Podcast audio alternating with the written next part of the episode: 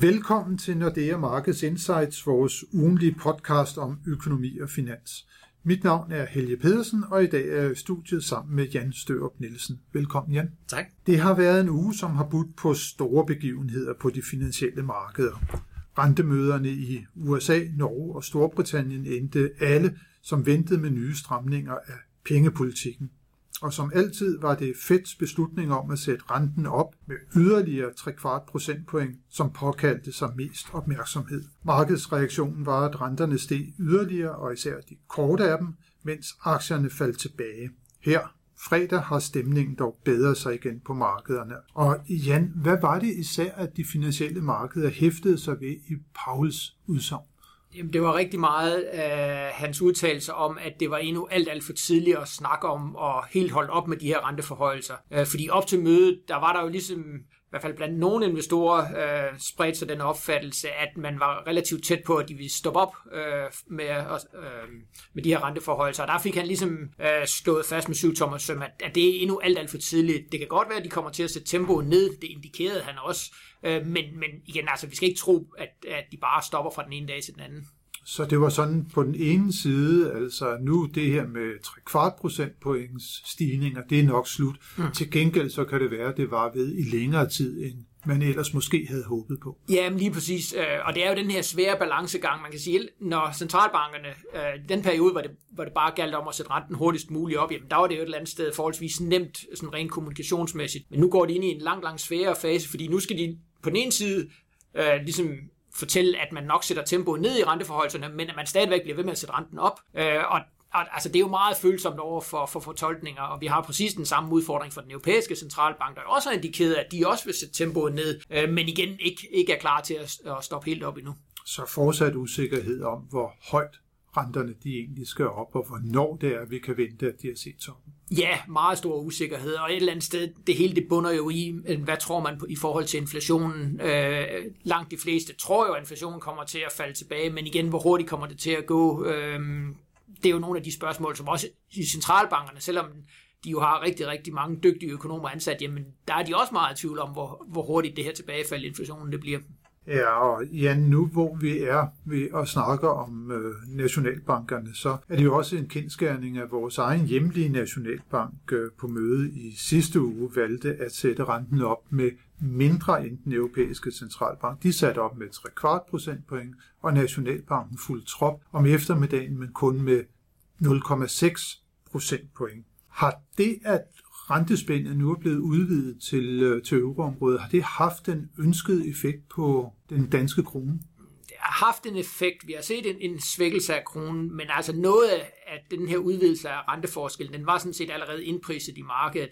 Så jeg tror faktisk ikke, at, øh, og uden, altså vi, vi får ikke nogen information om, hvad Nationalbanken havde håbet på, at effekten ville blive, men jeg tror faktisk, at effekten på kronekursen har været mindre, end det man måske havde, havde håbet på. Også fordi det var jo noget overraskende, at det her med, altså tidligere har de jo så udvidet renteforskellen med 0,1 procentpoint, og, og nu går de så op til, til 0,15, så de, de tog jo faktisk en ordentlig, et ordentligt hug øh, på renteforskellen, og alligevel får man ikke rigtig øh, den helt store effekt på kronekursen. Øh, men noget af det, der er udfordringen for Nationalbanken, det er jo også, jamen, at den her renteforskel det er dybest set ikke den, der, der driver meget af det flow, der, der påvirker kronen. Det er meget pensionskasser, der omlægger deres, øh, deres portefølje, og der kan man sige, om renteforskellen er en kvart eller en, ja, en halv. Det, det er nok ikke det, der afgør det for dem. Øh, så, så det er svært for Nationalbanken at, at, at styre kronekursen. Ja, lige nu så har vi jo så en underrente i Danmark på 0,25 øh, procent øh, point. Er der en mulighed for, Jan, nu, når der skal være et møde i den europæiske centralbank øh, den 15. december, hvor de forventes at sætte renten yderligere op, at øh, Nationalbanken så igen vælger at stå lidt på sidelinjen, eller følger de trop med også et halvt procentpoint? Altså, jeg tror som udgangspunkt følger de trop, øh, men det vi skal holde øje med, det er jo i forhold til, om der er tegn på, at Nationalbanken intervenerer på valutamarkedet, fordi det er jo sådan den klassiske øh, totrinsraket, som de kører, at de starter med at sælge danske kroner på valutamarkedet for, for at svække kronen, og når de ligesom føler, at, at det ikke er nok, jamen, så er det, de skrider til de her renteændringer. Og i hvert fald sådan, som, som vi kan vurdere, jamen der er kronen alligevel blevet svækket en smule, så, så jeg tror ikke, at de er i markedet lige nu. Øh, og hvis de ikke er i markedet, jamen, så vil det også være mærkeligt, hvis de, hvis de begynder at ændre på, på renteforskellen. Så som udgangspunkt, med, med de ting, vi ved nu, så vil de følge trop med, med den europæiske centralbank i december. Ja, for de har jo været meget aktive. Det ved vi jo både i øh, september og oktober måned. Øh, vi fik jo nogle tal her for nylig for interventionen i oktober, og de viste næsten lige så stor intervention som i, i september. Ja, så, så samlet set øh, september-oktober, der har de interveneret for, for godt 45 milliarder. Det er jo, det er jo relativt store beløb, øhm, men det er også meget store beløb, der kører rundt øhm, på, øhm, på kronemarkedet, så derfor igen, altså det er en, det er en stor udfordring. Og igen, det er jo ikke sådan, at de har et, et fast mål for, at de siger, at når vi har interveneret for så og så meget, så, så ændrer vi renten. Altså det er jo meget deres vurdering af, men hvad er det, der, der ligger bag ved det her flow, og der har de øjensynligt jo følt, at, at presset var så stort, så de blev nødt til at udvide renteforskellen endnu mere. Og det bliver altså spændende at se, om det kommer til at blive yderligere her i, i år, eller måske til næste år, at øh, vi ser en yderligere udvidelse af rentespændet, når ECB som ventet kommer til at sætte renten yderligere op. Ja, jeg tror, det eneste, der er forholdsvis sikkert, det er det her med, at de vil helst øh, ændrer den danske rente samtidig med den europæiske centralbank. Jeg tror, det var derfor, de ligesom ventede til, til den europæiske centralbank satte renten op til også at, at ændre renteforskellen. Så som udgangspunkt, så tror jeg helst, de vil gøre det sammen med ECB. Øh, og igen, altså det man skal holde øje med, det er, hvordan, ud, hvordan ligger kronen i forhold til euroen, og er der tegn på, at, at Nationalbanken ligesom er i markedet. En lille svækkelse førte det til ja. at kronekursen, kan vi konkludere. Der er så en anden valuta, som øh, kronen er blevet svækket noget mere overfor, kan man sige her i hvert fald over det seneste gode års tid. Det er den amerikanske dollar dollar, den ser ud til bare at fortsætte med at blive styrket, måske også som følge af rentespændet over for, for euroen og dermed også over for, for, for den danske krone.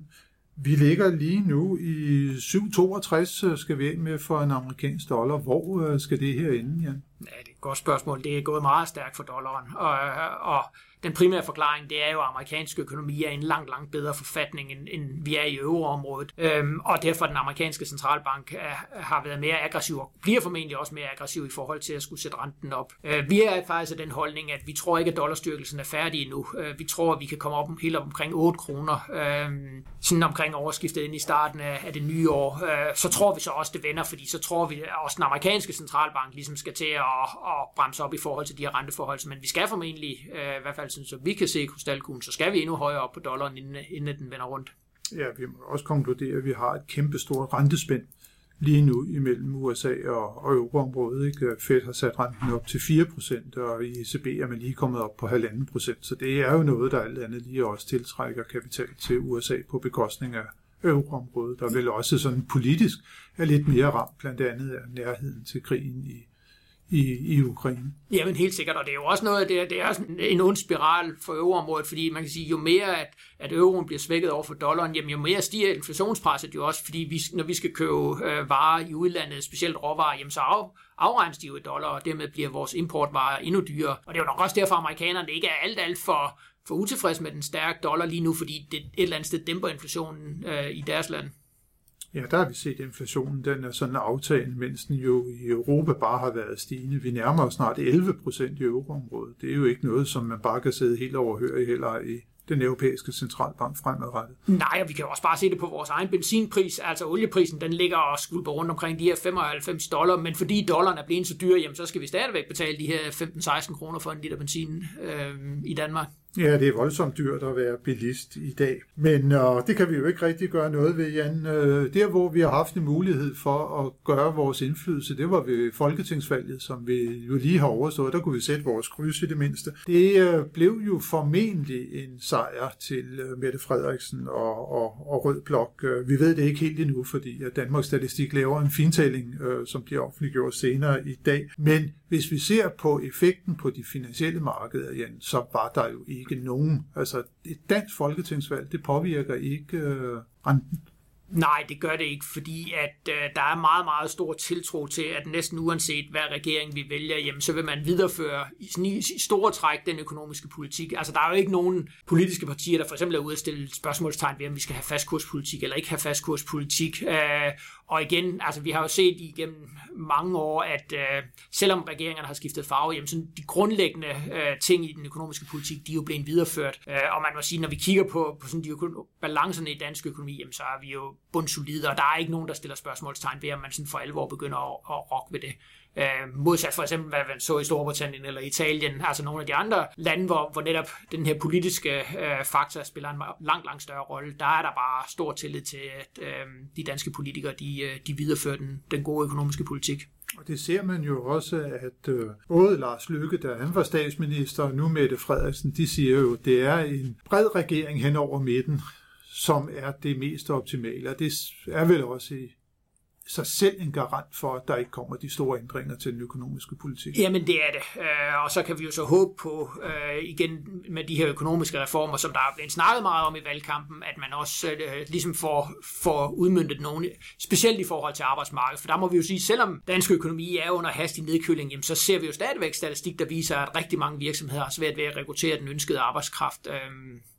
Så, så på, kommer der noget på den front. Det er noget af det, som fremtiden vil vise, og hvis vi nu kigger på den nære fremtid igen og ser ind i næste uge, så er det jo det, vi normalt kalder for den store inflationsuge. Og i næste uge, så er det altså øh, torsdag, som er i den helt store fokus der, hvor vi får tal for både USA og Norge, og så ikke mindst øh, Danmark Ja. Og det er jo noget, vi har snakket om tidligere også her.